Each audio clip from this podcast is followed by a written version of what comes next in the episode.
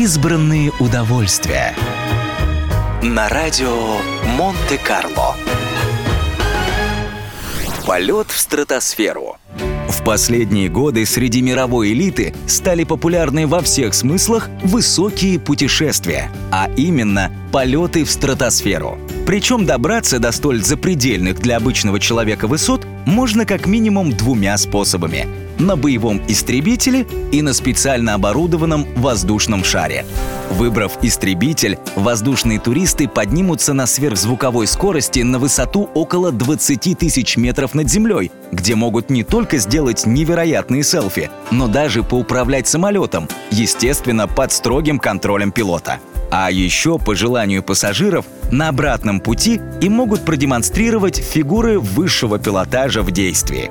Правда, такое удивительное путешествие очень недешево. Один полет на боевом самолете стоит порядка 12 тысяч фунтов стерлингов.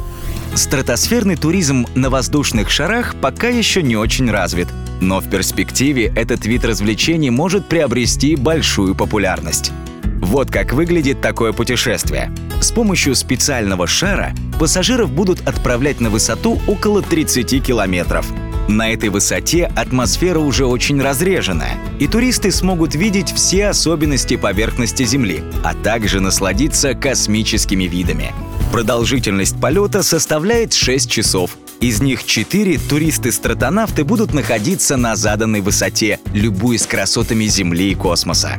В этом прекрасном виде туризма смущает только одно.